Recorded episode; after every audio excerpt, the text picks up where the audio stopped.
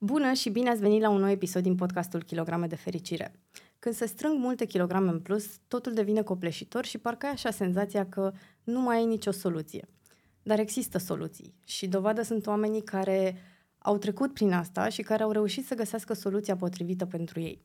Mi se pare foarte important să le ascultăm poveștile, să știm despre ei și să știm că se poate.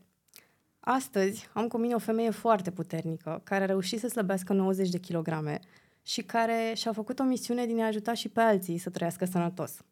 Și de ceva timp este și mamă, așa că va putea să ne împărtășească și din experiența ei cu perioada asta de sarcină și cu transformările prin care trece corpul uh, unei femei. Este vorba despre Andra Arseni, pe care sigur o știți ca Mind Confess din online. Bună, Andra, și bine ai venit! Bună și bine v-am găsit! O, ce mișto! Da, um, salut tuturor! Mă bucur că sunt aici, alături de voi și că vă pot împărtăși din experiențele mele.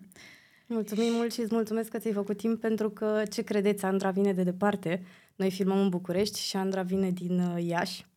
Da, îți mulțumesc că... mult că ți-ai făcut timp să ajungi pe la noi. Cu drag și uh, merită experiența asta, nu atât pentru uh, a mai pune ceva acolo pe care îl transmitem oamenilor, dar uh, și pentru frumusețea asta de podcast pe care tu o faci. Mulțumesc tare mult! Și care cred că nu este pentru oricine. Știi că îți spuneam chestia asta? Da. Avem un public destul de nișat, iar voi care sunteți aici sunteți dintr-o anumită categorie și vă mulțumim pentru asta. Mă bucur tare mult, mulțumesc și eu. Uh, Andra, tu ai o poveste foarte interesantă și foarte inspirațională. Povestește-ne un pic uh, despre povestea kilogramelor tale. Cum ai reușit să slăbești 90 de kilograme? Um, povestea kilogramelor mele a început uh, acum mulți ani, undeva în copilăria mică, când uh, am descoperit în terapie că am suferit un șoc emoțional și uh, care, cum să spun, uh, a fost foarte greu pentru mine în momentul ăla apropo de traume și apropo ce, de lucrurile pe care le de discut și cu clientele mele, este foarte simplu și era foarte simplu pre vremuri să acuzi un om că s-a îngrășat doar pentru că a mâncat. Oh, da. Și acum este foarte simplu. Dar niciodată nu s-a gândit nimeni că spatele acestor kilograme stau de fapt niște trăiri foarte intense, neprocesate. Și uh, din păcate sau din fericire, nu pot să spun încă clar dacă din păcate sau din fericire, dar am fost aleasă să duc o povară destul de mare. Um, din discuțiile mele și din parcursul meu terapeutic, aș putea spune că a avut mare legătură cu rana de abandon. Și de aceea zic tot timpul că rana de abandon este baza unui număr impresionant de kilograme. Um, a început așa, la 5 ani, nu s-a oprit, am ajuns în cabinetul unor medici la un moment dat, pentru că nu am fost un copil îndopat. Am fost un copil care a, a primit ce a trebuit, dar nu am fost un copil îndopat.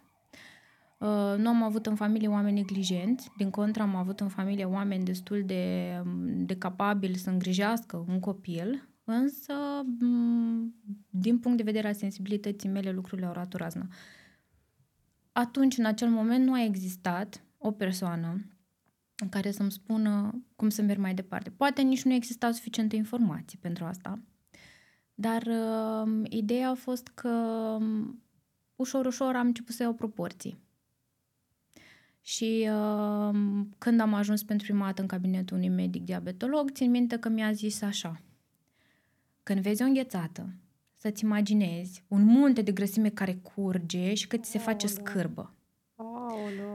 Dar nu era despre înghețată. Și uh, mi s-a părut dur. Mi s-a părut dur să aud uh, că tu singur ai uh, mâncare ascunsă sub pat. Și știu, da, sunt persoane care fac asta, da. dar nu eram una din ele. Eu am făcut-o și n-ar trebui să blamezi pe cineva, ci să te gândești cum îl ajuți să nu mai ascundă da. mâncarea sub pat. Nu am ascuns mâncare sub pat niciodată și nici nu am fost niciodată genul de copil care să mănânce pe furiș sau să mănânce noaptea sau știu că sunt, am și eu clienții mei care au făcut asta, dar nu am fost acolo. Um, am fost forțată de mama să fac sală de când eram foarte, foarte mică din cauza asta și uh, vreau să vă spun că relația mea cu sportul este una care necesită reparații capitale. Deci nu, mm. Numai că sportul pentru mine nu este ceva, nu ajung la plăcere în sport, never. Uh, singurul sport care mi-aduce chestia aia este notul. Uh-huh. Dar uh, acum mi este greu să-l practic, însă acolo m-am refugiat pe partea de sport. În rest, totul a fost așa, doar ca să fac, doar să fiu un om sănătos, doar să... și am făcut mult. Am făcut mult, cel puțin în procesul uh, uh, meu de slăbit am făcut foarte mult.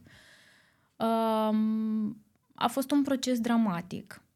Un proces dramatic, pentru că am ajuns uh, cu niște probleme de sănătate care mi-au amenințat viața în cabinetul unui medic în București și a fost nevoie de diverse tipuri de intervenții multifacetate, adică s-a lucrat multidisciplinar, pentru că acolo în Iași am ajuns într-o problemă gravă de sănătate la o doamnă doctor care a zis noi nu avem pe cineva aici în Iași care te-ar putea ajuta și cred că ar fi mai bine să mergi în București.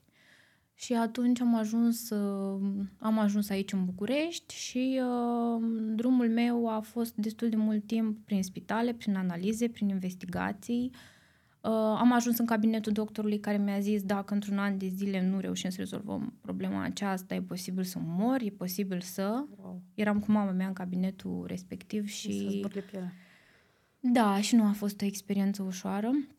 Am suferit o intervenție chirurgicală, într-adevăr, pentru că aveam o problemă la nivelul uh, la nivelul unui pilor gastric care îmi dădea și un reflux foarte, foarte agresiv și practic cam de acolo a început parcursul, pentru că după eu nu am mai putut practic să mănânc anumite tipuri de alimente. Uh-huh. Am făcut niște alergii foarte urâte la anumite alimente și de acolo cumva forțat, mai puțin forțat, am început să slăbesc. Dar este foarte important de știut un lucru. Ca să ajung să declanșez acea problemă de viață și de moarte, am trecut printr-un proces de terapie undeva cam de 3 ani. Și după procesul acela dureros, după ce am reușit să retrăiesc bucăți din copilăria mea, bucăți din modul în care eu vedeam iubirea, uh, mi-am dat seama că, de fapt, trauma asta avea nevoie să fie dezamorsată. Și m-a dus în zona aia de life or death. Ideea este că e o chestiune pe care o spun în premieră, pentru că nu știe nimeni lucrurile astea. Îți mulțumesc că ai încredere să împărtășești cu noi. Mm, da, pentru că s-au pus tot felul de întrebări la un moment dat. A fost, n-a fost. Eu nu sunt împotriva intervențiilor bariatrice, ba chiar am cliente care le accesează și știi și tu și știm foarte bine că chiar dacă apelăm la aceste tipuri de intervenții, putem slăbi foarte puțin, putem să nu slăbim deloc, putem să avem o grămadă de probleme, pentru că tu rămâi cu o listă mare de carențe care vor trebui acoperite în permanență. Dar pe lângă asta este foarte urât să nu poți să mănânci nimic și da, să-ți fie e... super rău, nu, nu după intervenția bariatrică, după aceea pe care am avut-o eu mă refer, să nu poți să mănânci nimic, să-ți fie rău, să nu tolerezi niciun aliment, să-ți fie greață și de la apă și să te trezești în faza în care zici, ok, dar care e sensul meu în momentul ăsta, că nici așa n-a fost bine, nici așa nu este bine. Și foarte greu să ajung să mă echilibrez cumva. Și de asta zic, spun în premieră lucrul ăsta pentru că ăsta este un lucru pe care, bine, l-am mai povestit Ioanei și am povestit clientelor mele și cursanților cu care am lucrat de-a lungul timpului că nu este nevoie să ajungem într-o chestiune de viață și de moarte ca să facem da. schimbări. Dar este un șut în fund. Da, este un șut în fund și de-aia mi se pare foarte important să auzim și poveștile oamenilor care au trecut pe acolo, că poate uh, poate avem șansa să ne trezim un pic mai devreme decât au făcut-o ei și să nu ajungem în punctul ăla de să luăm decizia de viață și de moarte. Exact. Și eu, exact. sincer, eu m-am speriat uh, la începutul pandemiei pentru că mi-am dat seama la ce riscuri eram supusă și ăla a fost primul moment când am luat în calcul operația. După ce dădusem eu peste cap organismul cu toate dietele, cu toate nebuniile mele, ăla a fost momentul în care m-am panicat și am zis, băi, dacă nu fac ceva, sunt la risc și totuși aș vrea să mai trăiesc și aș vrea să mă bucur de viață cât mai mult timp. E trist că abia în momentul ăla reacționezi, dar e o lecție acolo și, cum ziceai, trebuie să iasă niște lucruri la suprafață mai întâi și să, să reușești să mai integrezi din ele ca să poți să faci și ceva, să te miști cu adevărat într-o, într-o direcție. și ca să poți să menții rezultatele. Pentru că mm. procesul uh, prin care am eliberat aceste kilograme a fost, uh, s-a întins pe parcursul la 3 ani și 7-8 luni. Unor prieteni de-ai mei le s-a părut că a fost peste noapte. Chiar îmi zicea un prieten că ei, tu crezi că așa toată lumea se vește peste noapte? Nu a fost peste noapte, a fost un proces de durată. Și a fost greoi la început și m-a supus unor chestiuni foarte delicate, cum ar fi fost că eu un an de zile n-am ieșit cu prietenii, mi-am uh, limitat interacțiunile sociale, nu ieșeam la masă. Apoi, în momentul în care am început să controlez și să fiu stăpână pe procesele astea, am devenit mama combinațiilor sănătoase și sunt maestră, numai când văd farfurile în față, știu ce și ce nu. Uh, toate, gorile, toate categoriile astea alimentare le visez Um, și da, sunt capabilă în momentul în care mă uit în farfuria cuiva să-mi dau seama ce stil de viață are, mă uit la el, îmi dau seama ce stil de viață are, îmi dau seama ce traume are, pentru că deja am trei ani de zile de când fac asta cu oamenii. Um, și cumva, da, m-am menținut aproape 8 ani de zile până am rămas însărcinată și chiar și în sarcină s-a văzut efortul din spate. Pentru că nu am pus extraordinar de multe kilograme, uh, a fost o poveste acolo după sarcină, dar o să discutăm și despre asta. Și când ai început uh, să miști lucrurile și să se schimbe ceva, ai făcut mai întâi modificări în alimentație, nu? Ai luat-o din aproape da. în aproape cu ce aveai voie după intervenția respectivă și ce nu-ți făcea rău? Uh, după intervenția respectivă au fost o perioadă destul de lungă în care a trebuit să tatonez foarte mult. Erau multe combinații care nu îmi făceau bine, erau alimente în sine care nu făceau bine, anumite tipuri de lichide. A fost cam, um, cum le zic și clientelor mele, șase luni, un an de zile în care tu practic tatonezi, în care renaști da. și în care tu trebuie să te reobișnuiești să mănânci. Am avut un om alături de mine, un om extraordinar, um, medicul meu, un nutriționist, uh, alături de terapeuta mea care a făcut o treabă foarte bună împreună și a contat foarte mult empatia lor. Pentru că eu am mai întâlnit până la ace- această cumpănă, eu am mai întâlnit oameni care slăbiseră sau am mai întâlnit specialiști, dar niciunul nu avea capacitatea asta de empatiza.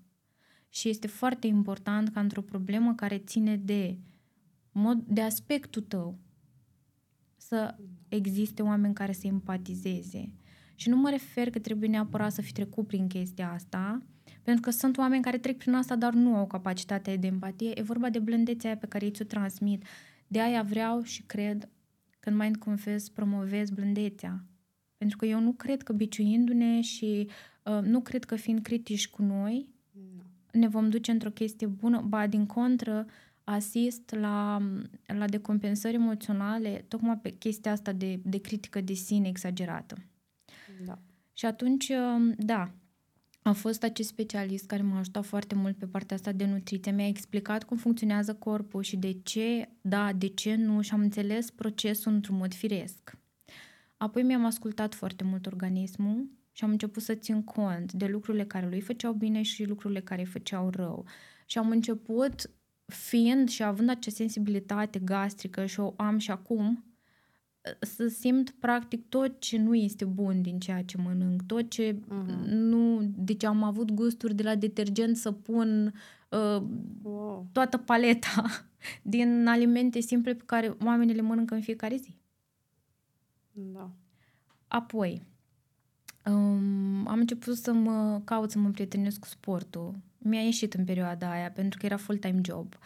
Adică ce făceam era să stau la sală. Am început, mi-am schimbat tipurile de antrenamente după um, după slăbit, după ritmul slăbitului. Uh-huh. Fiind o greutate foarte mare inițial, nu puteam da, să da, fac da. anumite tipuri de sport și am început cu bazin.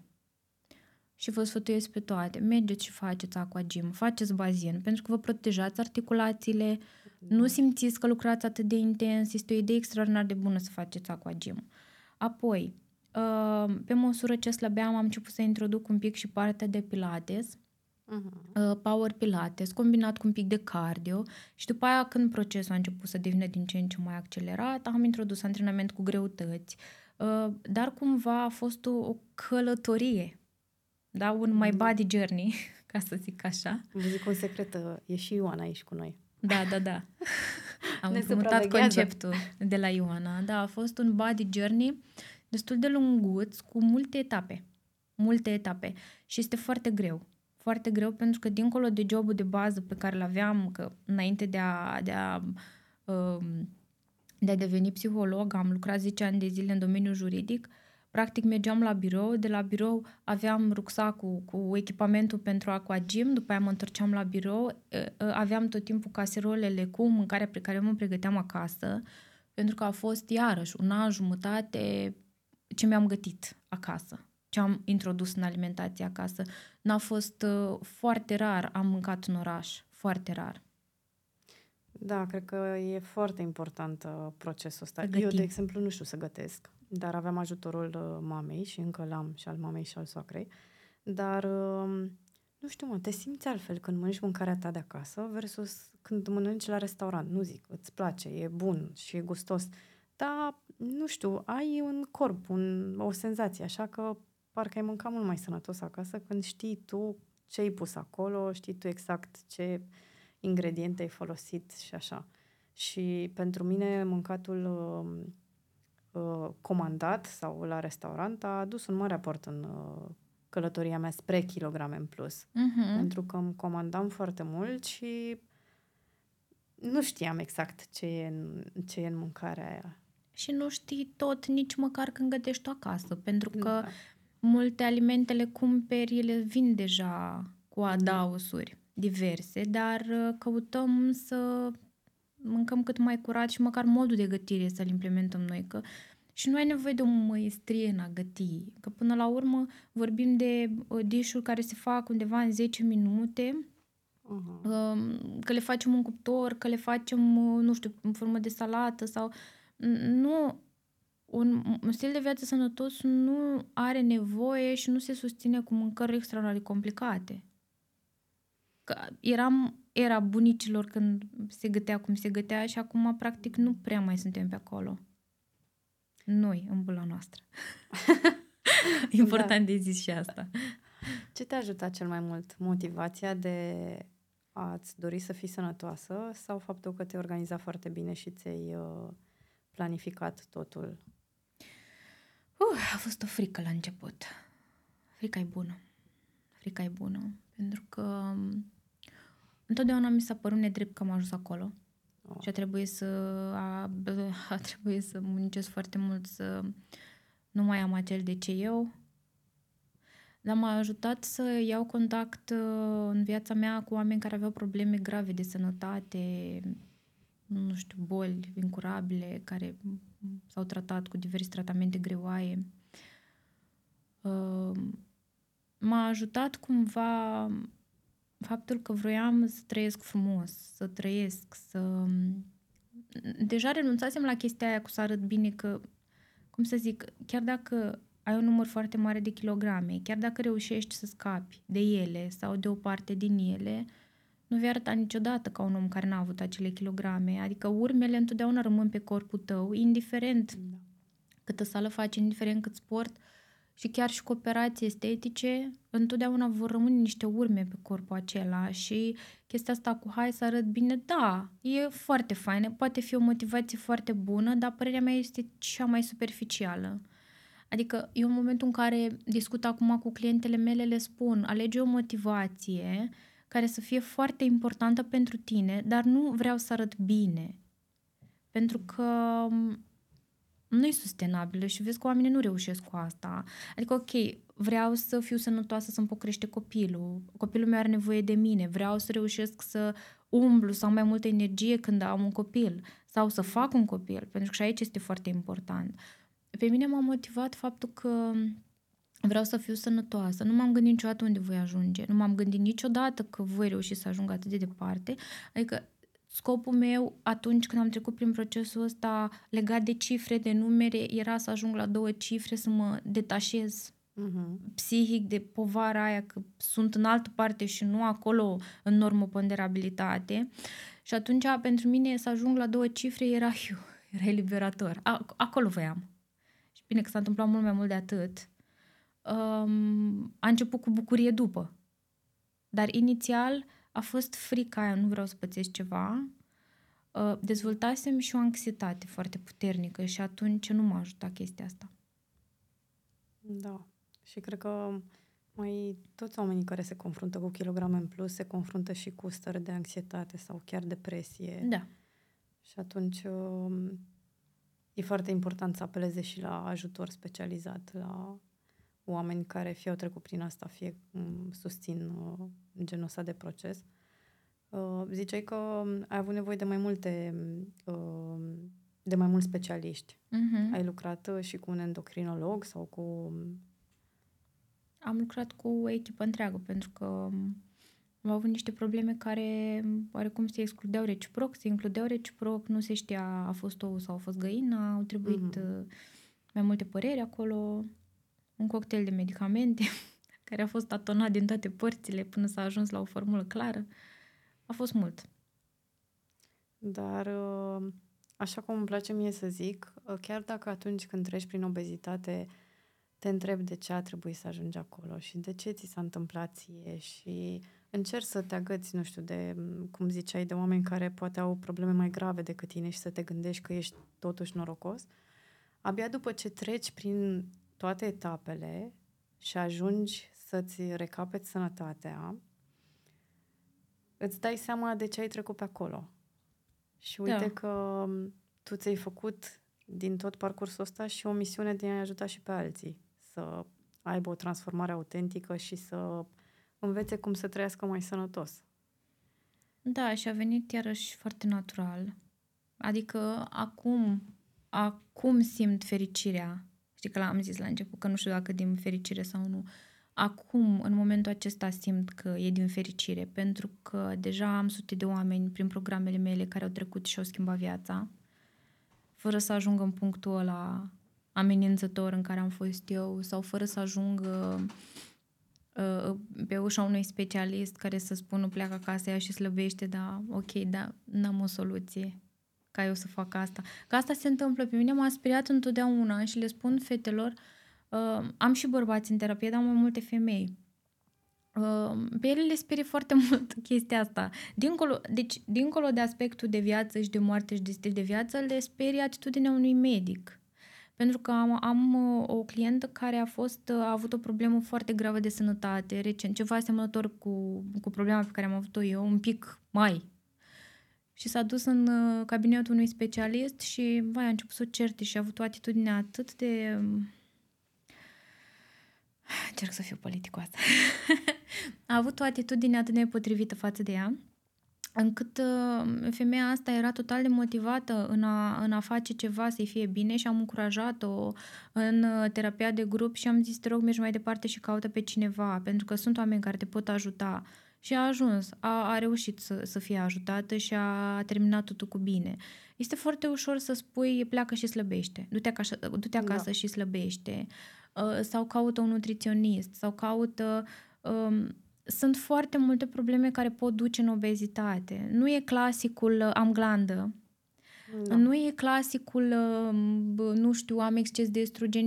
Nu e asta. Sunt și astea motive suficiente, dar nu e asta totul. E clar că dacă faci totul, ai un stil de viață sănătos, uh, mergi la sală, uh, sau faci diferite tipuri de mișcare, uh, te îngrijești să ai niște suplimente sănătoase, și nimic nu se mișcă acolo, e clar că trebuie să mergi mai în interior, de pe partea emoțională, dar dincolo de chestia asta e foarte clar că e nevoie și de o altă abordare medicală. Da. Pentru că sunt, sindromul metabolic nu este ceva ușor cu care trăiești. Uh, rezistența la insulină, ceea ce aud des în ultima vreme, nu este un lucru ușor cu care să trăiești pentru că te duce într-o zonă de acțiune, dar și emoțional, în care tu nu mai poți controla procesul ăsta, nu te ajută corpul. Da. Și atunci nu mai este așa simplu să zici pleacă acasă. Asta poate speria. Da, și oricum ești suficient de speriat tu și de frustrat și de amărât în sufletul tău, nu-ți mai trebuie și specialistul care să zică eu mi-aduc aminte că am trecut și eu printr-o fază din asta și, sincer, dacă aș mai intra pe ușa vreunuia acum și ar zice o chestie de asta, cred că aș avea cuvintele la mine. Uh, Um, am, m-am dus la un spital de stat să-mi fac toate analizele pentru că nu înțelegeam ce se întâmplă, de ce mă îngrășam așa de tare. După aia mi-am dat seama că era mâncat emoțional și am început să mă caut în direcția asta la alta. Dar uh, în momentul în care am intrat pe ușa medicului, care uh, era un medic uh, cu specialitate de endocrinologie și de diabetologie, um, mi-a zis, ia zi grăsuțule, ce s-a întâmplat? Deci a fost, nu știu cum să zic, n-am mai putut nici să zic nimic. Nu era ce aveam eu nevoie, adică eram suficient de dărmată și de căutam o soluție. Și când mi-a zis, așa m-a salutat, ia zi grăsuțule. Ce Am pachetat-o frumos și ți-a livrat-o. Și am plecat de acolo cu un regim din ăla cu biscuiți dimineața și ceai și nu știu mai ce.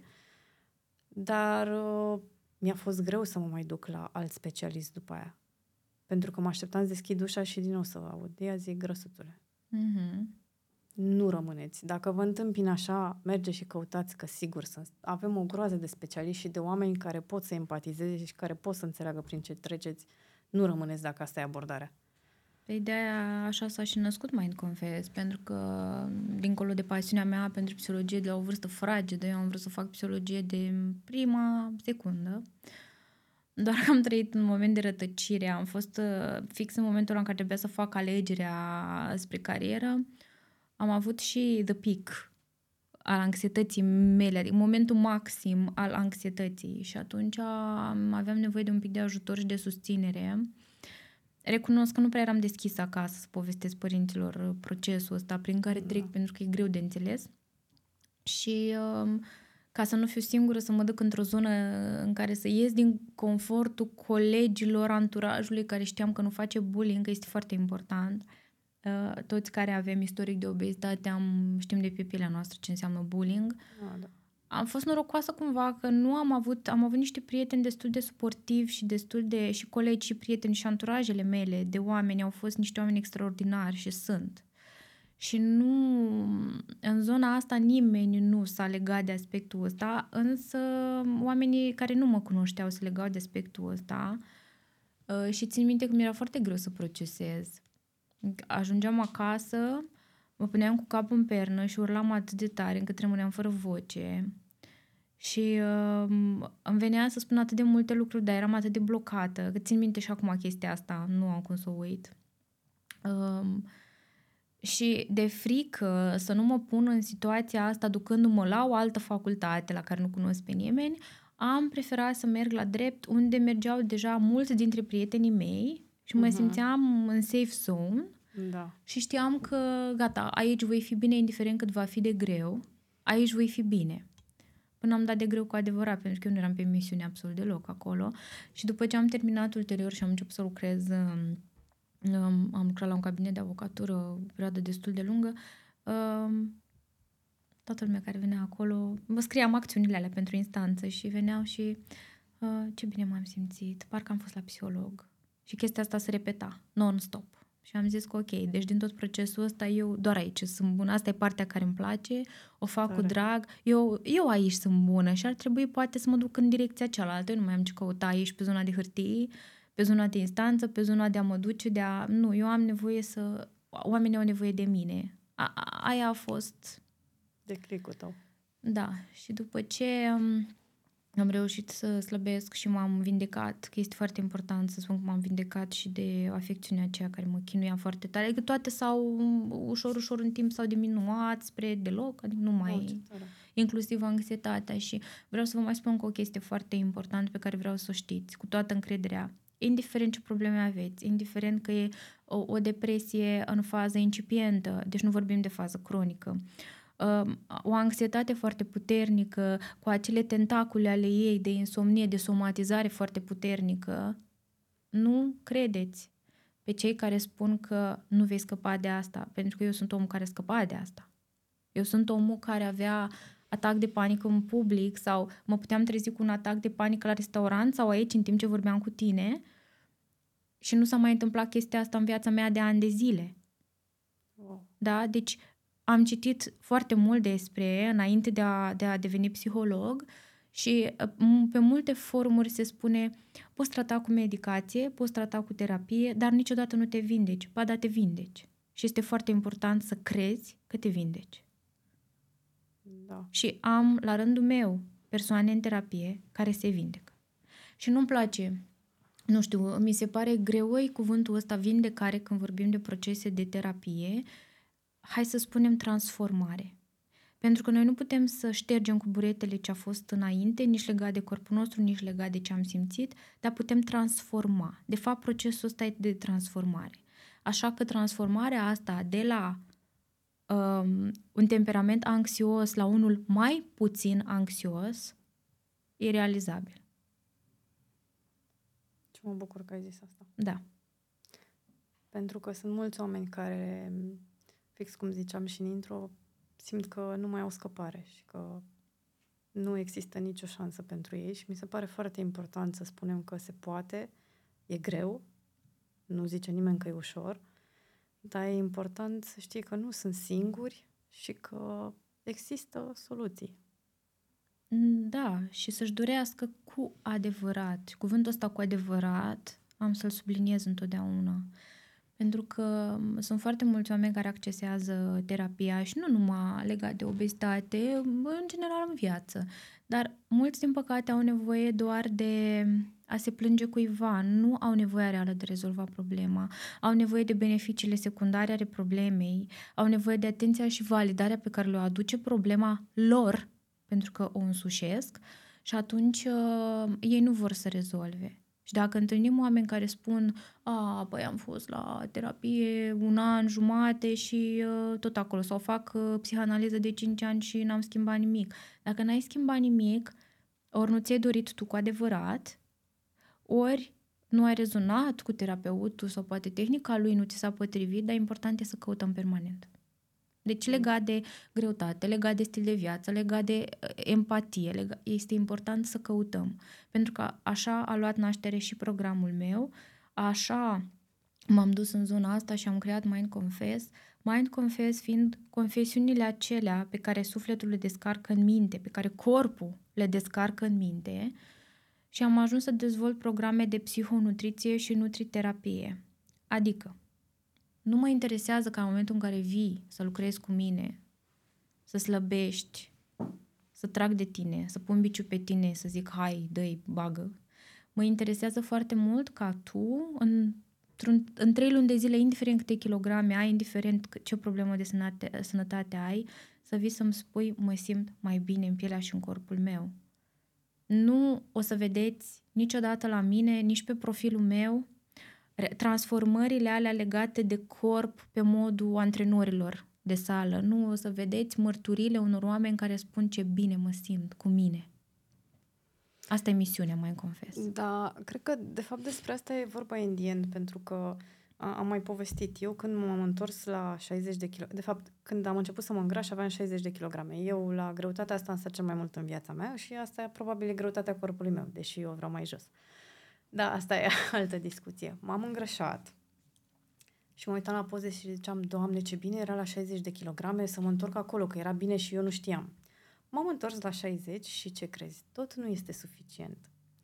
Deci targetul ăla legat de cum să arăți și de numărul de pe cântar, ai dreptate, nu îți aduce fericirea. Nu aia te face să te simți bine. Mm-hmm. Pentru că dacă în interiorul tău mai e ceva acolo de, de reparat, se face altfel, nu prin sală. Procesele astea merg împreună întotdeauna. Procesul ăsta de transformare corporală cu procesul de lucru pe partea asta emoțională da. sunt în must. Ele trebuie să fie împreună, niciodată separat. Pentru că, într-adevăr, cum ai zis și tu, uite, am uh, cliente în terapie care au recurs la, la chirurgie bariatrică sau la diverse alte metode de astea, cum zic, cum zic unii, the easy way, dar nu e calea ușoară asta. Asta e o chestiune foarte, foarte no, grea. Nu e, deloc e calea foarte ușoară. grea. Adică calea ușoară e să stai 5 ani să pleci cu meniu de la, de la mine sau la nutriționistul tău sau etc. Nu, calea grea e asta pentru că ți-am spus rămâi cu niște, și știi și tu asta de pe pielea ta și eu de pe pielea mea, rămâi cu niște minusuri acolo pe care tot timpul trebuie să le completezi și un stres pe care corpul are toată viața, totuși, să trăiască fără o parte din el, doar ca să fii tu fericit. Da, nu, nu e deloc calea ușoară și eu mereu zic, cine gândește așa, mai întâi să opereze și apoi să vorbească. Da. Că e calea ușoară. Da, sau nu. exact. Adică, nu știu, cezariana a fost nimic pe lângă alte chestii pe care le-am trăit și au mai spus cliente chestia asta. Și, mă rog, am slăbit și uh, eu nu pot să zic asta pentru că eu am făcut terapie și procesul meu a fost un extraordinar. Adică în anii ăștia m-am transformat și ca om și ca... Um, uh, și ca... Eu nu am rămas la fel, dar vorbesc strict de oamenii care au făcut doar slăbit. Da? Și au ajuns unde și-au dorit. Să nu crezi că ceva s-a schimbat acolo, adică n-a fost operație pe creier. Și vine și îmi spune, ai dreptate. Știi, ți minte ce mi-ai zis tu acum doi ani? Că vezi că numărul ăla de 60 de kilograme nu o să te facă fericită și ai dreptate să știi că eu nu sunt fericită. Nu aici era problema. Da. Da. Așa e că din toți, eu uh, cred chestia asta și sunt curioasă dacă ai, uh, ești de acord, așa e că din mai toți cu care lucrezi uh, nu există un om care să vrea să fie gras și care să se fi îngrășat doar așa pentru că a mâncat și că în spate întotdeauna există o poveste mai, mai mult emoțională. Da. Da, cel puțin uh, persoanele cu care am lucrat eu, poate... Știi de ce? E foarte simplu. Pentru că cei care s-au îngrășat doar pentru că au mâncat, nu prea vin să ceară ajutorul. Ei nu-și dau seama că acolo este o problemă, nu recunosc că există o problemă și atunci o să spună, bun, dar eu de ce aș veni la tine? Sau la altcineva. Oamenii care vin să ceară ajutor, de regulă, sunt și excepții, sunt oamenii care ei realizează că de fapt acolo există un aspect emoțional și după cum am spus, ce stă la baza obezității din punctul meu de vedere e dorința aia de protecție maximă. Acum o să fiu profundă și am să vorbesc despre trauma transgenerațională. Noi venim cu foarte multe poveri din, de pe neamul nostru și moștenim foarte multe greutăți pot fi traume. Acum, cum mi-au mai zis și unii, păi da, dar toți am trecut prin foamete, prin război, toate bunicile noastre au avut niște destine dramatice, toate au pierdut copii, toate au avortat, sunt de acord. Și noi venim cu toată istoria asta în spate. Noi toate, adică nu... Și cu siguranță au trecut și prin traume gen violuri și prin foarte, foarte multe care dăți seama că ele nu au fost procesate. Am făcusem într-un zi un calcul că avem undeva, sper să nu greșesc, am un calcul pe telefon, um, conținem emoțional memoria a 40.000 și ceva de strămoși. Wow! Mă bucur că ai atins subiectul, pentru că în ultima perioadă am tot căutat în direcția asta și Da. uh, Da. chiar mi se pare că uneori e mai mult decât ce știm noi. E mult mai mult decât Da. ce știm și o să zic de ce, pentru că am în, uh, am în terapie, prin tehnica pe care o lucrez acolo, uh, persoane care aduc la suprafața conștiinței aspecte pe care nu le cunosc și nu au de unde să le cunoască și dacă adresează o întrebare mamei sau bunicii, află că aspectul este adevărat, deși ele nu-l știau. Îl simțeau, l-au scos la suprafață prin tehnica lucrată, dar confirmarea au avut-o după. Și mi se pare wow. Și o să-ți mai zic un lucru, are foarte mult uh, de-a face și cu relația dintre mamă și copil, chestia asta cu obezitatea și... Pentru că noi de obicei când ne îngrășăm, noi vrem să ne protejăm. Dacă mama a fost o persoană care a, s-a simțit în pericol și a vrut să se protejeze, mi-a transmis mesajul. Uh, Bunica la rândul ei, dacă, Doamne ferește, a fost amenințată de un viol sau cine știe prin ce a trecut, mi-a transmis mesajul. Um, Poate întâlnim foarte multe femei speriate de bărbați și care preferă să se îngrașe foarte mult tocmai să-și protejeze această identitate și Mhm. să nu fie uh, atacate sau, uh, nu știu, să suporte diverse chestii din partea bărbaților. Iar în cazul bărbaților este tot așa, cu foarte multă protecție. Vreau să mă vadă mama. Eu trebuie să mă fac din ce în ce mai mare ca mama să mă vadă, să fiu văzut. Deși la polul opus, dacă stai să te gândești, uh, sunt mare și vreau să mă ascund. Da. Cam așa funcționează mecanismul ăsta. Pare ciudat, dar uh, da, așa e. Și eu, uh, parte din uh, drumul meu spre obezitate a fost uh, din dorința de a fi mai vizibilă. Uh-huh. Noi, de fapt, vrem să fim văzuți Da. și auziți și ascultați și cineva să ne spună că suntem extraordinari și că sunt mândri, că, mă rog, sunt mândri de noi. Ne referim la părinți în copilăria mică. Că de aia, cel puțin persoanele care se îngrașă din copilărie au, au aici, pe partea asta de moștenire, clar, clar ceva de lucrat. Pentru că dacă un adult are traume și să spunem că a suferit șocuri pe care le cunoaște, un copil până în trei ani, care nici măcar n-are dezvoltată conștiința de sine, e clar că nu e ceva al lui acolo, nu?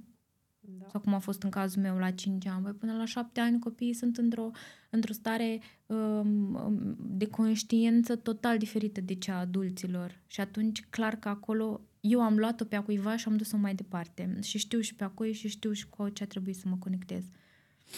Ne povestești un pic despre uh, tehnicile pe care le folosești tu? Adică să le explicăm un pic oamenilor la ce să se aștepte dacă vin să lucreze cu tine. Păi, uh, în primul rând, uh, merg foarte mult intuitiv. Tipul meu de terapie pe care lucrez se bazează foarte mult pe tehnici de vizualizare, de psihodramă. Ele sunt tehnici uh, foarte vechi utilizate în tehnici de, și metode de psihoterapie.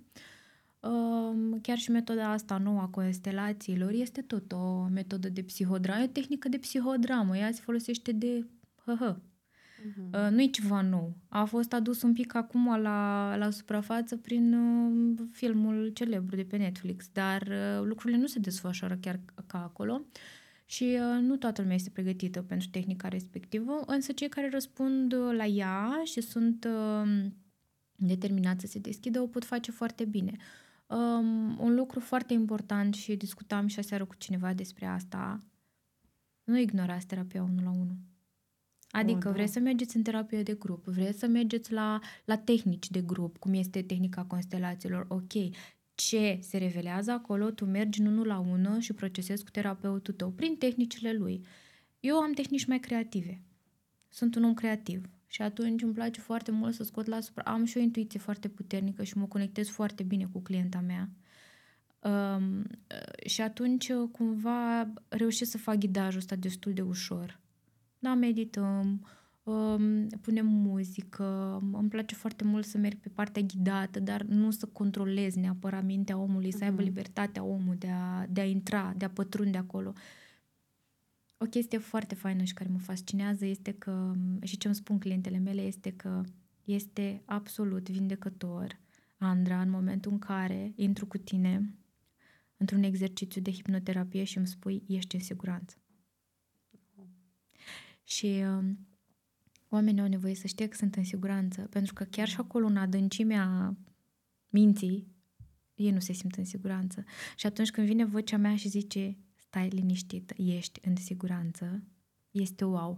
Și ăla este și un moment în care foarte mult uh, ori plâng, ori simt, ori atunci își dau voie. E ca și cum cineva vine și le spune, îți dau voie, mergi mai departe. Și cam astea sunt tehnicile pe care merg. De altfel, um, pentru că terapia 1 la 1 este full și locurile sunt foarte limitate și cu liste de așteptare și este important să aibă răbdare pe listele de așteptare, că se ajunge și acolo, și la ele, cele care se pun pe listele de așteptare. Și cred că se ajunge la momentul potrivit pentru da, fiecare. să știi. Să da. știi, au fost destul de puține persoane Uh, care o aștepta și pentru care nu s-a potrivit programul, pentru că nu și-au dorit cu adevărat ce s-a întâmplat acolo. Dar uh, pentru cei care nu reușesc să acceseze unul la unul cu mine direct, am un program de grup cu un singur mm. exercițiu pe săptămână și lucrăm diverse teme, pornind de la dinamica grupului. De exemplu, săptămâna trecută le-am uh, făcut o hipnoterapie pe furie, pentru că tot grupul avea chestiuni legate de furie. Adică în unul la unul aveam fetele care ziceau, fai, ce m-am înfuriat. Deci a fost o săptămână a furiei. Și am simțit că grupul ăsta are nevoie să lucreze. Ce tare! Da, și eu, practic sunt patru exerciții pe lună, sunt 20 de minute în care ești tu cu tine conectat acolo și ce este foarte important ca să te pot ajuta să procesezi, să scrii ce se întâmplă în timpul exercițiului, pentru că am niște lucruri pe care te forțez să mi le zici cu voce tare în timpul exercițiului. Da. Este ceva, bă, e ceva wow, e ceva nou. Și lucrez foarte mult și cu corpul. Eu nu uit corpul. Întotdeauna conectez femeia în corp. Pentru că noi, femeile, suntem foarte deconectate de la corp. Foarte. Dar nu ne-a învățat nimeni să ne conectăm în corp. Da. Eu zic des chestia asta, a remarcat-o și Ioana. Am observat că ai, ai, ai avut așa o expresie facială când am zis chestia Da. asta. Da. Pentru că eu am conștientizat foarte târziu cât de deconectată sunt de corp. Am înțeles și de ce, apropo de lucruri pe care le descoperi în uh, terapie. Și în continuare lucrez să am momente când sunt mai conectată, când sunt mai împăcată cu el, Mhm. dar uh, încă, încă sunt acolo într-o luptă de a, de a mă conecta cât mai bine cu el. E ceva foarte important ce aș vrea să transmit. Um, vreau să vă gândiți la un lucru. Poate aveți sau nu aveți copii acasă sau, mă rog, fiecare dintre noi are un copil interior, da? Pentru că majoritatea dintre voi sunteți femei care urmăriți podcastul acesta, o să vă spun că fiecare dintre voi aveți o fetiță interioară, da? Gândiți-vă voi că cu fetița interioară e nevoie să vă conectați de la zero. În momentul în care tu ai momente de furie, în momentul în care ai momente în care te superi, când ești rănită, când pleci, când întorci spatele, chiar și um, statusul tău relațional vorbește despre reacțiile fetiței, este nevoie foarte bine să ne dăm seama când suntem un copilul interior care are nevoie de atenție și când suntem adultul. Adultul știe, adultul este în rațiune, este mereu în minte, copilul e în suflet. Și atunci, întotdeauna când apare o ruptură, ne îmbolnăvim subit. Apare un conflict între ce înseamnă minte și ce înseamnă suflet, o lipsă de coerență inimă-creier. Asta înseamnă conflictul cu ce își dorește copilul meu interior și cu ce vrea de fapt adultul. Și atunci eu, eu trebuie să aduc astea două entități să se conecteze acolo. Sună foarte nasol pentru unele din clientele mele și chiar și pentru mine când am zis asta, dar e o realitate crudă. Tu cu copilul tău te-ai născut, tu cu copilul tău o să mori, al tău interior. Copilul pe care tu îl naști, tu ai fost un canal prin care l-ai adus pe lumea asta și îl predai mai departe. El nu rămâne în tine, nu rămâne conectat cu tine decât la nivel emoțional. Dar copilul tău interior, ăla părăsește cu tine lumea asta. Și atunci grija pentru tine, pentru corp, pentru ce însemni tu, este nevoie să fie mult mai mare decât grija pe care o oferi copilului ăla al tău, care poate nu are nevoie de ea la un moment dat, nu mai are nevoie, știi? Da. Și s-ar putea să încerci să-i oferi lui grija pe care de fapt ar trebui să-ți oferi ție. Asta de fapt e problema, că o să-i dai prea mult din nevoia ta și s-ar putea să-l sufoci și s-ar putea ca relația ta cu acest copil să nu fie una wow, tocmai din cauza asta. Deci mare grijă la copiii noștri interiori. Noi lucrăm singuri acasă, mergem la terapie și învățăm câteva tehnici de conectare. Da. Că sunt multe cărți în ziua de astăzi și nu toate sunt uh, chiar ce trebuie. Da, corect. Dacă tot uh, mai dus în direcția copiilor, hai să vorbim un pic despre un lucru care sunt sigură că ne preocupă pe toate și care ne și sperie și ne și bucură în aceeași măsură. Uh, Ce se întâmplă cu corpul femeii în perioada de bă, sarcină, care sunt transformările, bănuiesc că sunt uh, foarte multe și hormonale, dar și emoționale. Și sunt sigură că e un subiect uh, m, și pentru cele care nu avem copii și pentru cele care ne, ne dorim și pentru cele care au trecut printr-o sarcină de curând. Uh, Da, se pune problema m, în felul următor. Cum ești tu? Deci primul, prima întrebare pe care mi-aș pune ar fi cum sunt eu și cum am fost eu înainte de a, de a fi mamă.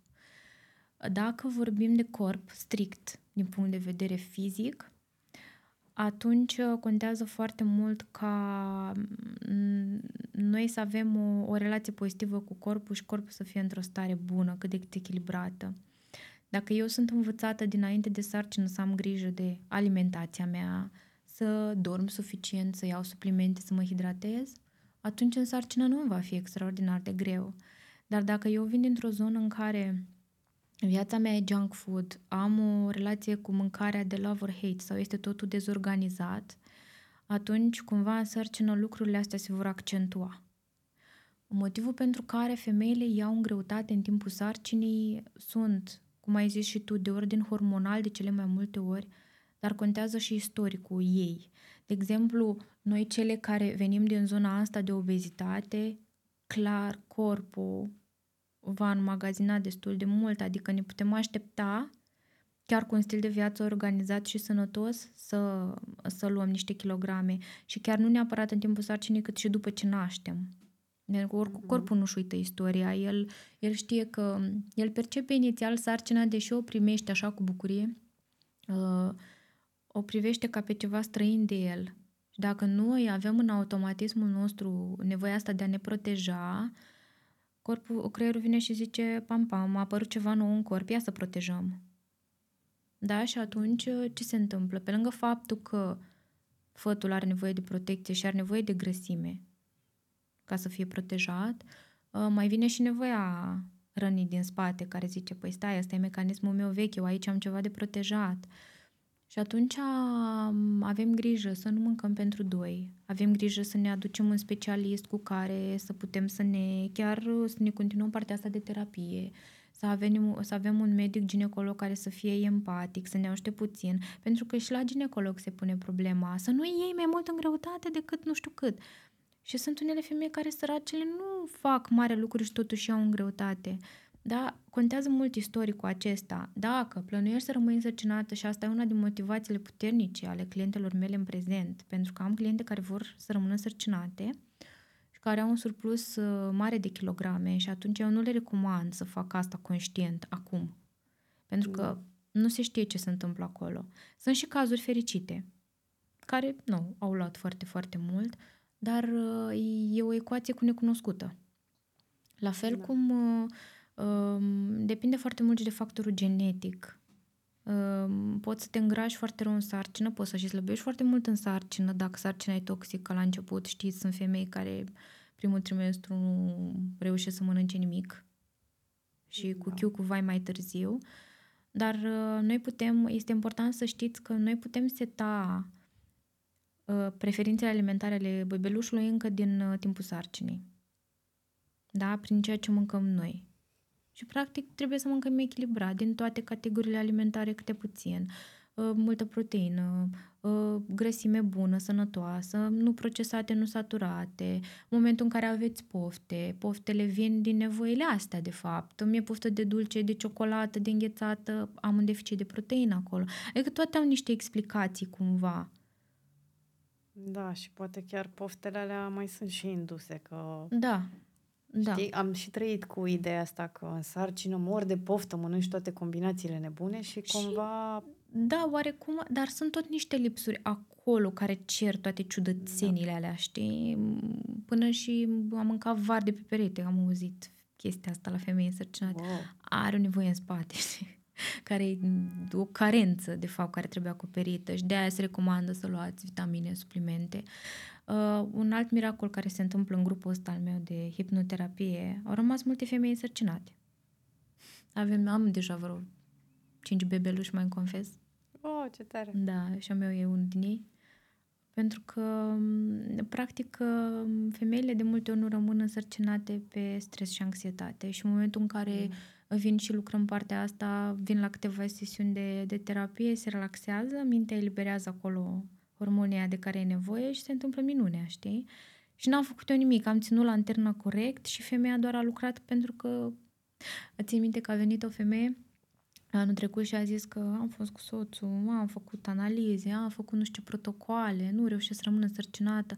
Andra, crezi că dacă vin la tine Uh, mă poți ajuta, că următoarea procedură este fertilizarea în vitro. Deci vin la tine și, și am zis că ok, dar eu nu pot să-ți garantez așa ceva. Dar nu ai ce pierde.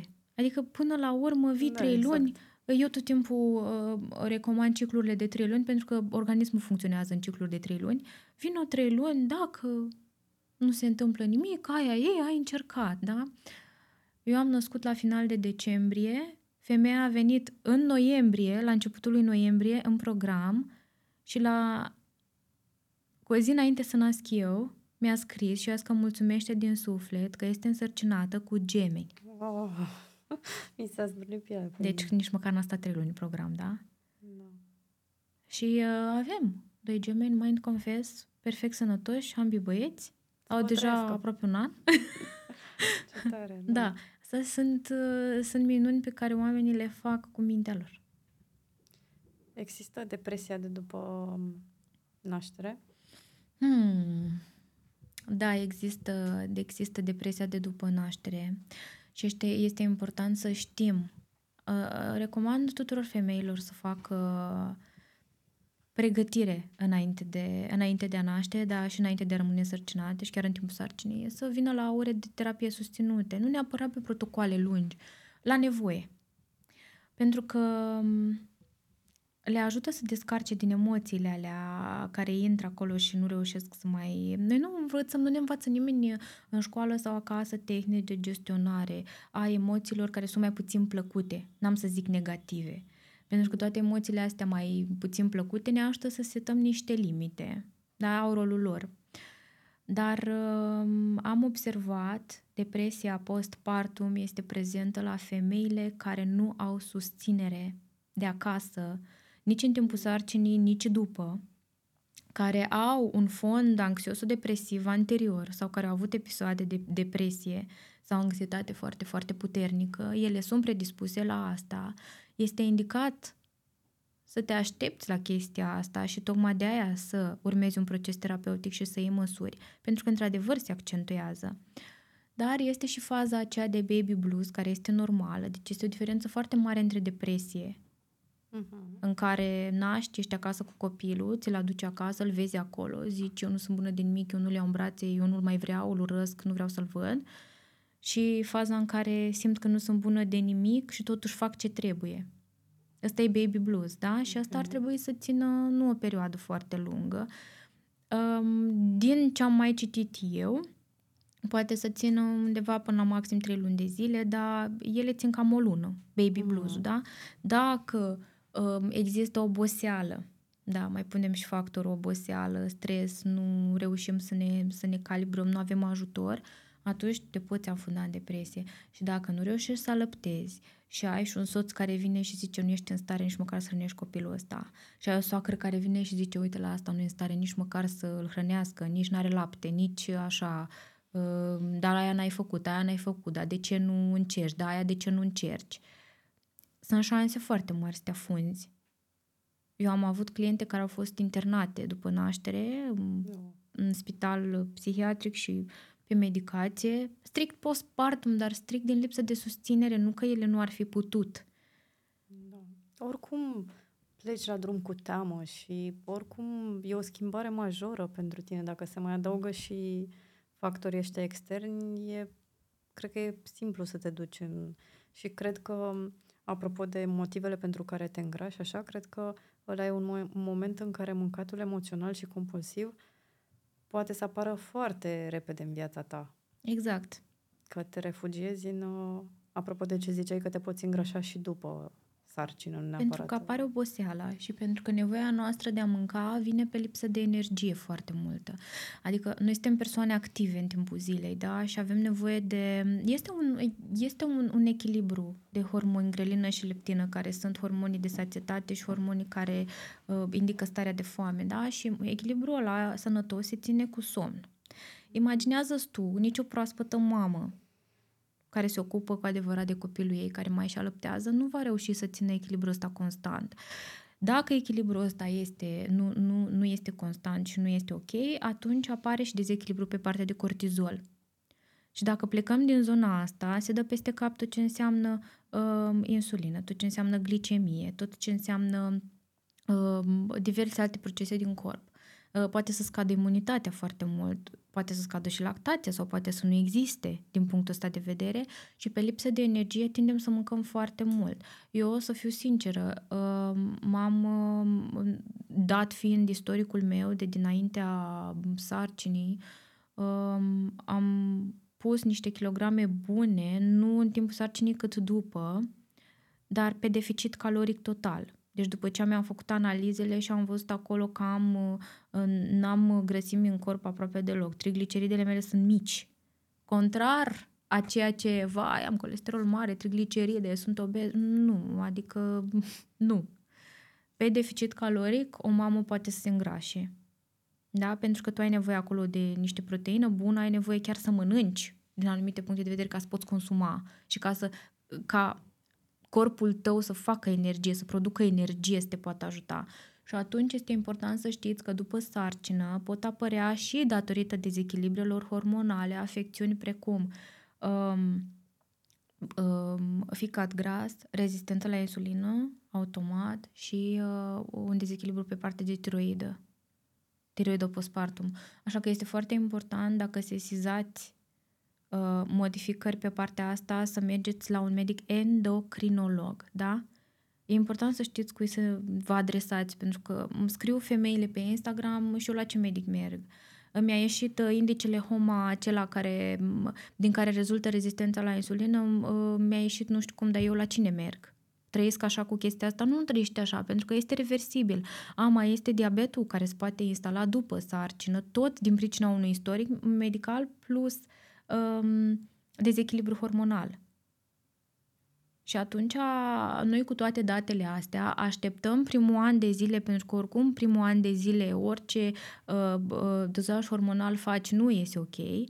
Așteptăm un an, chiar un an și un pic, după care mergem frumos la medic endocrinolog și spunem că vrem să facem toate analizele, vitamina D, indicele HOMA, tot ce ține de partea de tiroidă, uh, ecografie abdominopelvină, da? ca să vedem care este starea ficatului și alte chestii care se mai întâmplă pe acolo. Nu pare simplu nici să faci copii. nu e, dar nu sunt uh, majoritatea cazurilor cu complicații. Îmi place să cred și aș vrea să cred că sunt excepții. Da. Și mm, cred că, cred că e important și pentru tătici, dacă se uită tătici la noi, să știe că femeia de lângă voi chiar are nevoie de susținere. Și poate că o să aibă niște zile mai în care o să-ți fie greu să o recunoști, dar are nevoie de susținere. O să aibă un an, doi în care o să-ți fie greu să o recunoști, dar asta nu pentru că își dorește ea, ci pentru că nu face față epuizării, ci pentru că nu face față uneori, depinde și stilul de viață pe care îl are fiecare. Pentru mine, în momentul ăsta, este o provocare să găsesc acel echilibru perfect și minunat între uh, a fi Andra Arseni Mind Confess și a fi uh, mama lui Armin care este într-o, într-o perioadă de explorare continuă și ce pot să zic e că sunt foarte norocoasă de sprijinul unui partener. Adică Armin are un tat care merită toate respect, tot respectul și toată atenția mea și um, uneori suntem amândoi în chestia asta. Adică nu știu dacă există ceva ce fac eu și el nu face sau invers. Suntem amândoi o echipă pentru copilul ăsta dar Așa cum ar fi normal. Sunt conștientă că în majoritatea cazurilor știu sigur, sigur, din păcate, că majoritatea cazurilor nu este așa. Îi mulțumim că știți că e și el afară cu bebe, cu Armin.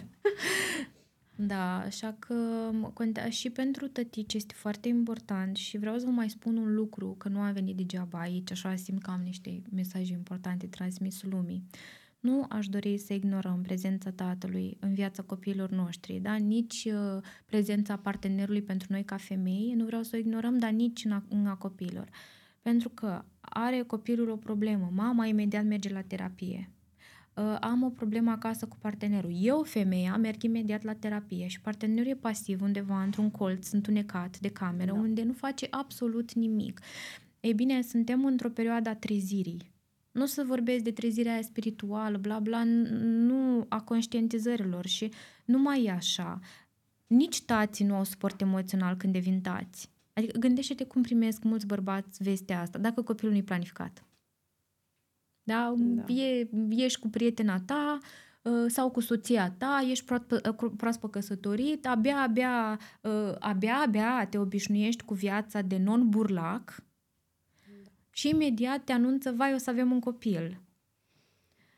Tu ai în tine un băiețel interior care nu poate procesa chestia asta, pentru că băi, bărbații, băieții nu procesează ca femeile chestiile astea. Au nevoie de sprijin. Partenera mm. nu poate să fie acolo pentru că ea deja uh, are hormon în creștere, ea deja se pregătește ea pentru o etapă de schimbare de roluri de la femeia singură la femeia mamă este foarte greu să faci switch-ul ăsta și atunci Pe bărbat cine îl susține? Și am fost la o conferință, noi am avut o conferință la Iași despre maternitate și despre uh, perioada postpartum, care a fost wow și încurajez genul ăsta de conferințe pentru că au venit multe femei care nu știau multe chestiuni. Și uh, acolo mi-a plăcut că a fost un domn, au venit femei însărcinate cu partenerii și a fost un domn și a întrebat, bună, pe bărbați cine îi susține? Pentru că se mai întâmplă așa, vine copilul, bărbatul săracul nu procese, ăla stă după femeie, să o ajute să-i cumpere căpșun la 12 noaptea, da, și chestii de astea. Ă, montează pătuțul, la la, nu prea are timp. Bea și el ceva când se naște copilul, aia e, da, descătușarea. Și apoi îl așteaptă o grămadă de nopți nedormite sau în care doarme pe canapea sau în care, pentru că femeia îi ia pruncul și pe el îl lasă undeva acolo, da? Deci gândește-te de câte ori în, apari- în apariția unei familii stă bărbatul în colț. Și atunci vin femeile la terapie și zic că, păi nu mă mai iubește, păi noi nu am, noi suntem doar parteneri de apartament, de când e copilul, noi nu am mai fost împreună și copilul are 5 ani. Uh, noi n-am mai discutat de când am devenit mamă și copiii au 10 ani. Uh, unde e băiețelul lui interior care, când își alege o parteneră, de fapt are nevoie de o mămică și mămica deja are alt copil și pe el nu mai întreabă ce simte?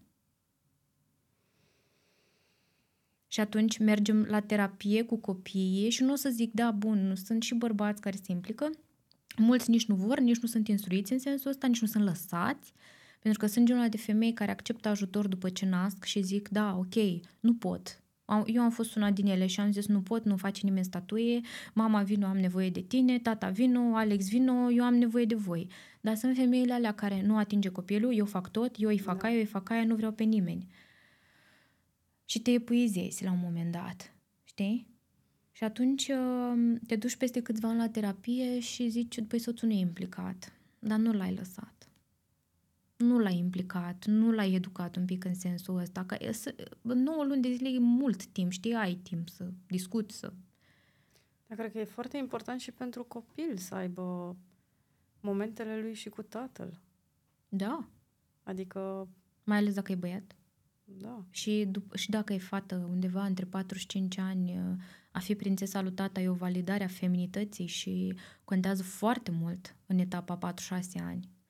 Uh, iar pentru băieți, uh, păi tata e practic tot ce înseamnă relația cu finanțele, partea de responsabilitate, partea de cum ne raportăm în relații, partea de cum respectăm femeia, ce înseamnă masculinul.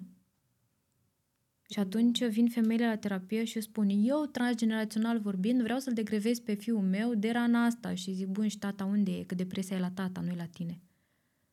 Păi stai că tata nu vrea să facă terapie și zic și ce vrei, să-ți asumi rolul lui, vrei să-ți iei depresia lui să o rezolvi tu aici?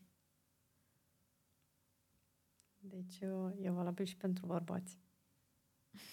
Nevoia asta de susținere și de și de a-și căuta băiețelul ăla. Neapărat. Și mai ales bărbații, pentru că sunt mult mai sensibili decât femeile. Femeile supraviețuiesc mult mai bine. Da? Bărbații nu au resursele necesare pentru că neuronal vorbind suntem dezvoltați diferit. De mici. Copiii, fetițele și băieții sunt dezvoltați diferit. Nu putem avea pretenția de la bărbați să perceapă lucrurile la fel ca noi. Da? Noi suntem pe nivele de hormoni diferiți, ei pe testosteron, da? ei uh, foarte ușor uh, epuizează dopamină, deci acolo sunt niște da, discuții să știi că întregi. Mie îmi place să cred că, slavă Domnului, că suntem așa diferiți. Că dacă am fi fost chiar la fel, unde mai era? Unde mai era farmecul. Da, exact. Unde mai atrăgeam între noi. Exact. Dar rezonez foarte mult cu ideea asta de a face echipă când ai un copil și de a simți și copilul că e într-o familie unită și că se poate baza pe, pe ambii părinți. Păi, apropo și de obezitatea infantilă, asta e o altă da. discuție și o să fie o temă interesantă. Am văzut că ai avut uh, pe cineva care a vorbit despre asta. Da. Dar la nivel uh, emoțional și la nivel de ce se întâmplă energetic în familie, obezitatea la copil, uh, apropo de corpul copilului vorbește, este și o carte. Obezitatea copilului denotă foarte mult relația dintre părinți și modul în care ei se raportează unul la altul. De asta încurajez comunicarea între parteneri și încurajez copiii făcuți într-o relație sănătoasă. Pentru că e trist și am să zic că foarte mulți copii vin pe relații terminate, disfuncționale, nu vin ca salvatori ai unei relații, pentru că atunci vom vedea pe ei. Da. Din păcate, sunt multe relații în care se consideră că un copil e salvarea. Și, și adâncește mai mult groapa, de fapt. Da. Chiar da. Și am în jurul meu exemple de copii care, într-adevăr, au crescut în greutate pentru că nu se simt neapărat uh, susținuți și văzuți în, în familie. Și cumva, cred că și părinții au o misiune foarte grea și cred că și în, în societatea de astăzi în care lupți să ai din ce în ce mai mult, să ai din ce în ce mai multă validare profesională și te gândești că de fapt lupți pentru ca lui să-i fie bine la un moment dat, nu îți dai seama că de fapt ce lipsește e fix atenția ta de părinte și emoția aia dintr-o familie unită. Mm, da, Exact. Da, dar asta pentru că, după cum am spus, părinții nu merg la terapie ei înși și nu uh, reușesc să se de- descutorosească sau să transforme propriile lor drame. Mulți sunt foarte imaturi emoțional, apropo de altă carte, copilul, ceva de genul copilul părinților imaturi emoțional. Și atunci uh, se schimbă rolurile foarte mult. Din ce am observat eu în experiența terapeutică, uh, foarte mulți părinți care devin copii copiilor lor și atunci greutatea pe care o iau copiilor în spate este foarte, foarte mare, atât pe ei cât și emoțional. E destul de greu dacă nu lucrăm cu noi și am mai aud un clișeu în ultima vreme care mă, nu că mă sperie, duc copilul la psiholog. Gata, îl duc la psiholog. Mm, un mentor de-al meu spunea așa și sunt de acord nu duci copilul la psiholog dacă tu, ca părinte, nu ai cel puțin un număr bun de ore pe terapie individuală. Și de cuplu, dacă e nevoie. A, că vrei copilul să fie consiliat, mi-a zis aseară cineva, aș vrea cu cineva să consilieze copilul, când are nevoie să nu se simtă singur, să mă învețe să-l îndrum, asta e altă poveste. Dar nu duc copilul la psiholog, gata, nu mă înțeleg cu el, nu mă ascultă, nu știu ce, îl duc la psiholog. Ca ca tu să ce? Și tu care e rolul tău? Cred că e greu pentru părinte să audă lucrurile astea. Da. Da, și noi Adevărul am... poate fi și dureros. Noi am fost o generație care am N-am avut părinți acolo neapărat, dar asta pentru că am înțeles că nu i-a învățat nimeni. Asta pentru că am da. înțeles că nu pot, n-au putut mai mult. Nu au existat nici informații suficiente. Nu cred nici în parenting ăsta modern. Am în terapie copii de 22-23 de ani și un lucru foarte important pentru părinți să știm pe viitor este că ei au nevoie să audă, indiferent ce faci, te iubesc. Sunt mândru de tine da. Ești un copil extraordinar. Uh, da, mă bucură realizările tale. Uh, chiar dacă nu ai luat 10, te-ai străduit și asta mă bucură. Niște lucruri prin care ei să meargă mai departe și să nu perceapă atitudinea părinților ca fiind de dezamăgire, ci mă vede, sunt aici și însemn pentru părinți. Uite, noi nu am trăit lucrurile astea. Eu pot să zic că sunt un om norocos care le-a trăit în familie. Ai mei întotdeauna mi-au spus lucrurile astea și mi-au dat încrederea în mine. Um, și asta m-a ajutat foarte mult să-mi construiesc uh, partea asta profesională. Eu, din punct de vedere profesional și inteligență, sunt foarte mândră de mine și mi se pare că the sky is the limit în direcția asta. Însă au fost uh, în familia extinsă și în prietenii apropiați au fost oameni care întotdeauna mi-au zis că e ceva în neregulă cu corpul meu. Pentru că mm-hmm. nu eram în standardele copiilor de pe mm-hmm. atunci. Uh, și faptul că părinții mei n-au combătut chestia asta, cred că a dus la disocierea asta a mea de uite cât de mândră sunt de cine sunt și așa, dar cât de deconectată sunt de corpul meu și cât e de greu să, după o viață în care uh, uh, mi-am însușit toate lucrurile alea pe care le-am auzit despre corpul meu și nu-ți imagina că erau lucruri grave, dar duceți-o la not să slăbească, da, te-ai mai îngrășat, dar ai mai slăbită. Întotdeauna era ceva da. Dacă eram prea slabă, nu era bine. Dacă mă îngrășasem, nu era Cunosc bine. problema asta din Și atunci, propriu. da, uite, vezi? Adică inclusiv poți să validezi faptul da. că dacă îți spun părinții cât ești de bun și că poți și să-ți dea încredere în tine chiar, se vede mai târziu și că dacă îți spun că ceva e în regulă cu tine, lucrul ăla își pune amprenta acolo și ți-l însuse, însușești și e mult mai greu să-l repari la mai târziu. perioada adultă. Da. da. Inclusiv uh, ce spuneam la început, uh, Mama a vrut să mă motiveze și pentru că ea este și a fost întotdeauna o persoană înclinată așa către sănătate și sport și a vrut să mă motiveze și ea făcea lucrurile ca eu să urmez pe ea. Însă ea n-a înțeles că eu, la mine mesajul care ajungea era ceva este în regulă cu tine și eu trebuie să te repar. Și atunci m-a mm. durut, pentru că veneau toate lucrurile forțate. Ea n-a înțeles, adică și acum intenția ei spune, eu am vrut să te ambiționez, eu am vrut să te motivez. Dar a fost pe dos efectul. Da. Și atunci, um, într-adevăr, din punct de vedere rațional, am avut noroc de un tată care a fost acolo în perioada aia a vieții mele în care aveam nevoie să fiu prințesa lui tata și m-a ajutat chestia asta. Dar chiar și așa, anxietatea aceea din spate foarte greu a fost de combătut. Și să fac eu singură. Și mai, da, mai sunt momente în care vine anxietatea, mai sunt momente în care, nu știu, mă ancorez în ceva și mă trage vocea aia din spate, poate nu ești suficient de bună, poate nu ești pregătită, dar deja cooperăm altfel, pentru că știu ăia sunt sabotorii mei, vin acolo, a, voi, iar voi, a, pf, sunteți aici de când lumea și pământul, hai, lăsați-mă în pace, n-am nevoie de voi acum, mulțumesc, dar mă descurc. Da, adică întotdeauna um, primul mesaj va fi ăla, de la început. După aia tu cu conștientizările și cu munca ta vei defini altfel lucrurile. Îți mulțumesc foarte mult din suflet pentru cât te-ai vulnerabilizat și câte lucruri ai împărtășit cu noi din experiențele tale și îți mulțumesc că le arăt și în online și că vorbești și despre partea asta mai grea a lucrurilor, dar și despre faptul că se poate și că există soluții.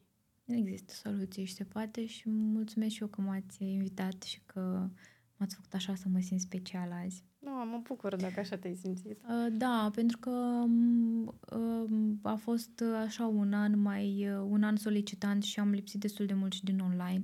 Destul de mult pentru cât aș fi putut eu să ofer și încă sunt într-o perioadă așa mai, uh, mai pe liniște. Dar măcar din când în când să vin la oameni cu un mesaj de ăsta așa puternic, complex, mai dau după aia o pauză de respiro să se gândească la, la ce am discutat noi aici. Și poate să aplice, de ce nu? Îți mulțumesc tare mult. Cu drag. Vă mulțumesc și vouă și sper că v-ați uitat până la final și sper că v-a ridicat Andra măcar o întrebare cu care să ieșiți din episodul ăsta și să vă gândiți un pic la ea. Și nu uitați să dați un subscribe și să dați share episodului ca să ajungă la cât mai multe persoane. Mulțumim!